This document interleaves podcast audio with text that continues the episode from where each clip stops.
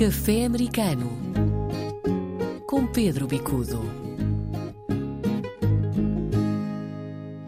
Viva Pedro, espero que tenhas tido uma boa Páscoa. Hoje começamos o nosso Café pelo Canadá, onde a portuguesa Ana Bailão vai concorrer à presidência de Toronto.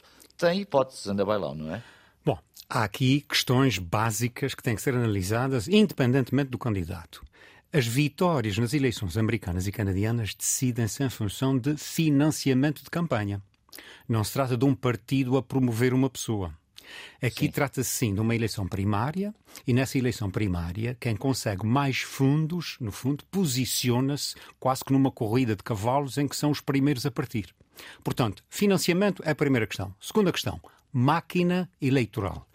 É, é fundamental que cada um dos candidatos cá está outra vez, porque não, não têm o partido diretamente a apoiar, têm uma máquina que possibilite toda a orgânica de promoção de contatos com as comunidades, de contatos inclusivamente com o eleitorado, da orgânica do porta a porta. Enfim, são dinâmicas muito diretas entre eleito e eleitor. À partida, a Ana tem essa capacidade. E porquê é que eu digo isso? Porque ela já foi eleita várias vezes, ela já foi uma das conselheiras municipais de Toronto. É importante não esquecer que é a maior cidade do Canadá, a maior concentração luso-canadiana e, portanto, ela tem de facto grandes hipóteses. Será que isso é suficiente? Será que isso será a alavanca para a vitória? Eu, sinceramente, eh, não tenho uma visão de que seja possível eleger ninguém, nem nos Estados Unidos, nem no Canadá. Não é possível eleger um candidato só com o voto étnico. O voto étnico pode fazer a diferença. Mas é de facto a nível do chamado mainstream, é a nível do grande eleitorado que se ganha ou se perdem eleições. Ela já veio dizer que quer deixar a marca portuguesa na, na Câmara, uh, bom, e assim o tem feito ao longo dos, dos seus anos de trabalho. Correto. João. Eh, João, é? é? corretíssimo. Eh, ela deixou uma marca, ela desde. Ela teve 12 anos como conselheira municipal. Ela foi vice-mayor. Portanto, ela tem de facto já uma, uma marca uh, claramente, de, a nível, sobretudo, da, da habitação, da habitação social, a nível de transportes públicos e, inclusivamente, a nível de ser uma voz de referência. Quando havia quatro vice-mayors, ou quatro vice-presidentes, a Ana era a única mulher e, portanto, ela tem já de fato uma projeção grande. Essa projeção será suficiente? A máquina eleitoral é suficiente? O financiamento será suficiente? São questões que nós vamos ver até junho, porque em junho é que de fato uh, acontece a eleição. Ana Bailão, ela é de Vila Franca de Xira, está já desde os 15 anos no Canadá. Pedro, as nossas comunidades, e particularmente as dos Estados Unidos e do Canadá, começam a ser fornecedores de jogadores para as seleções nacionais, agora para a seleção de futebol de sub-23. Algo se calhar pouco visto, estavam mais, mais habituados ao basquete, mas agora é no futebol também. É no futebol e é interessantíssimo verificar que em 22 jogadoras selecionadas por José Paisana, nós temos sete que vêm exatamente das comunidades, e das comunidades do mundo inteiro vem do Canadá, vem dos Estados Unidos, vem da Inglaterra, vem da França, da Alemanha, do Brasil. E, portanto, estas sete, há quatro que jogam nos Estados Unidos e no Canadá.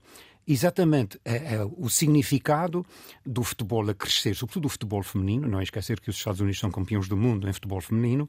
O futebol feminino tem de facto uma força extraordinária na América do Norte e eu creio que continuará a crescer também a nível do sector masculino. Nós já vimos no último Mundial, tanto o Canadá como os Estados Unidos, já com prestações de grande relevo e com jogadores de enorme talento. E alguns deles, nas seleções nacionais dos Estados Unidos e do Canadá, também de origem portuguesa. O que é que nós temos aqui?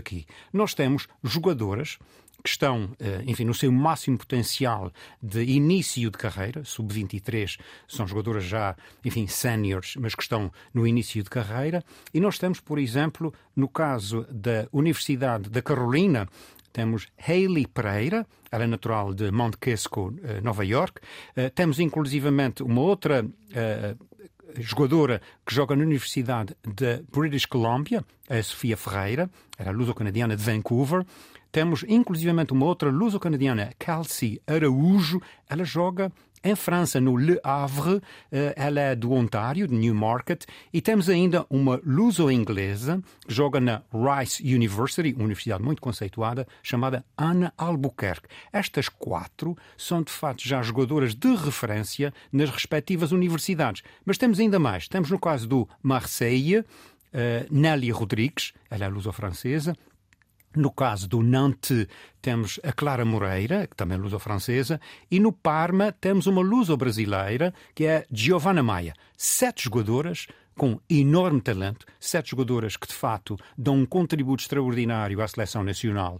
E eu creio que essa presença das comunidades na atividade esportiva ao mais alto nível de competição será cada vez mais uma constante a provar exatamente o talento e que este talento está espalhado pelo mundo inteiro, mas que continua a ser um talento português.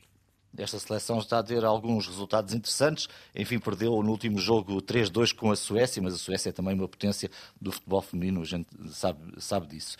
Este é o Café Americano com o Pedro Bicudo. Pedro, esta semana temos estudantes do Porto eh, de visita a Massachusetts. Que, que intercâmbio é este? Oh, João, é um intercâmbio interessantíssimo.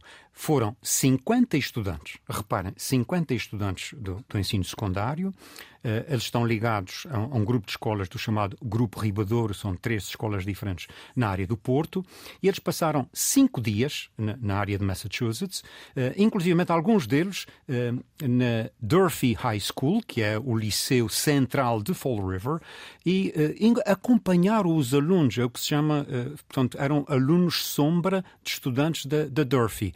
O que é que isso possibilita? Possibilita não só um conhecimento de quem visita dos Estados Unidos, mas possibilita também um conhecimento de quem vive nos Estados Unidos da realidade portuguesa. Porque, de facto, não há melhor diplomacia do que a diplomacia de pessoa a pessoa. E estes estudantes, de facto, fazem toda a diferença a nível destes intercâmbios. Por exemplo, eh, os, os, alunos do, que vieram do Porto estavam entusiasmadíssimos com a participação numa festa de formatura, que é uma tradição americana, o chamado prom party ou prom ball. E, portanto, este baile de finalistas, este baile de formatura, é uma referência a nível dos estudantes do, do ensino inicial. E, portanto, nós estamos aqui a presenciar uma, eu diria que é um intercâmbio que tem, de fato, uh, essa é uma semente, mas é uma semente de aproximação, uma semente que eu considero do melhor que se pode fazer a nível de aproximar Portugal das comunidades. Bom, eu propunha que terminássemos com a nossa habitual sugestão. Pedro, hoje trazes aqui uh, a sugestão de um livro. Correto, João. Chama-se Ilha América, de Pedro Maia. É um livro interessantíssimo, é baseado numa história verdadeira de um jovem, 16 anos. Ele viajou, atravessou o Atlântico, escondido no trem de aterragem de um avião. E, portanto, isso nos anos 60 Uh, foi uma aventura extraordinária, porque a maior parte das pessoas que faz esse tipo de, enfim, de, de, de atropelo uh, morre. É muito frio, Sim. o ar é muito rarefeito, uh, são viagens muito longas, mas ele conseguiu sobreviver e conseguiu, de fato, ficar nos Estados Unidos e, ao fazê-lo, criou uma história que muitos outros jovens, enfim, não que tentassem segui-lo do ponto de vista da aventura, mas criou inclusive o entusiasmo para que outros jovens dos Açores seguissem também em relação aos Estados Unidos. A história é verídica. E o autor, o Pedro Maia, andou vários anos à procura de Daniel Melo, é o jovem que fez essa uhum. aventura, nunca o conseguiu localizar. Nós pensamos que ele é vivo ainda. E pensamos que ele deve ter à volta de 60 e poucos anos, 65, 66 anos. A última, a última vez que foi visto estava na Flórida. Ele foi para, vivia em Massachusetts, depois para Rhode Island e depois foi para a Flórida. E depois perdeu-se-lhe o rasto. Mas é uma história verdadeira, é uma história incrível e é uma história que tem tudo para ser um bom filme de Hollywood. E sabe-se o que é que ele fez com a sua carreira nos Estados Unidos ou não? Muito pouco. Uh, uh, digamos, a, a, carreira dele depois é uma carreira que se perde no rasto da imigração. Uh, ele trabalhou em construção, trabalhou em pequenos serviços, uh, inclusivamente teve um casamento, mas tentando reconstruir toda essa aventura e o que vem a seguir, foi o trabalho extraordinário do Pedro Maia. Pedro Maia, que está de visita a New Bedford e Fall River, ele está não só a visitar liceus como bibliotecas, a própria Casa da Saudade vai visitar em New Bedford e, portanto, há aqui um intercâmbio também do ponto de vista cultural entre escritor e leitores. Uh, o que é que sabemos mais de Daniel Melo? Uh, infelizmente, eu creio que o Daniel Melo vai ouvir um dia desses que é um livro sobre a aventura dele e talvez que, olha, algum realizador de cinema quererá levar esta aventura até ao grande ecrã. Muito bem, fica feita a sugestão, Pedro Bicudo, e se tiver, entretanto, eh, sugestões ou informações, quiser falar connosco, pode escrever-nos para caféamericano.rtp.pt, pode também ligar-nos para o WhatsApp 351 911 10 10 26, 351 911 10 10 26. Voltamos na próxima semana com um novo episódio. Haja saúde, até à próxima. Café Americano com Pedro Bicudo.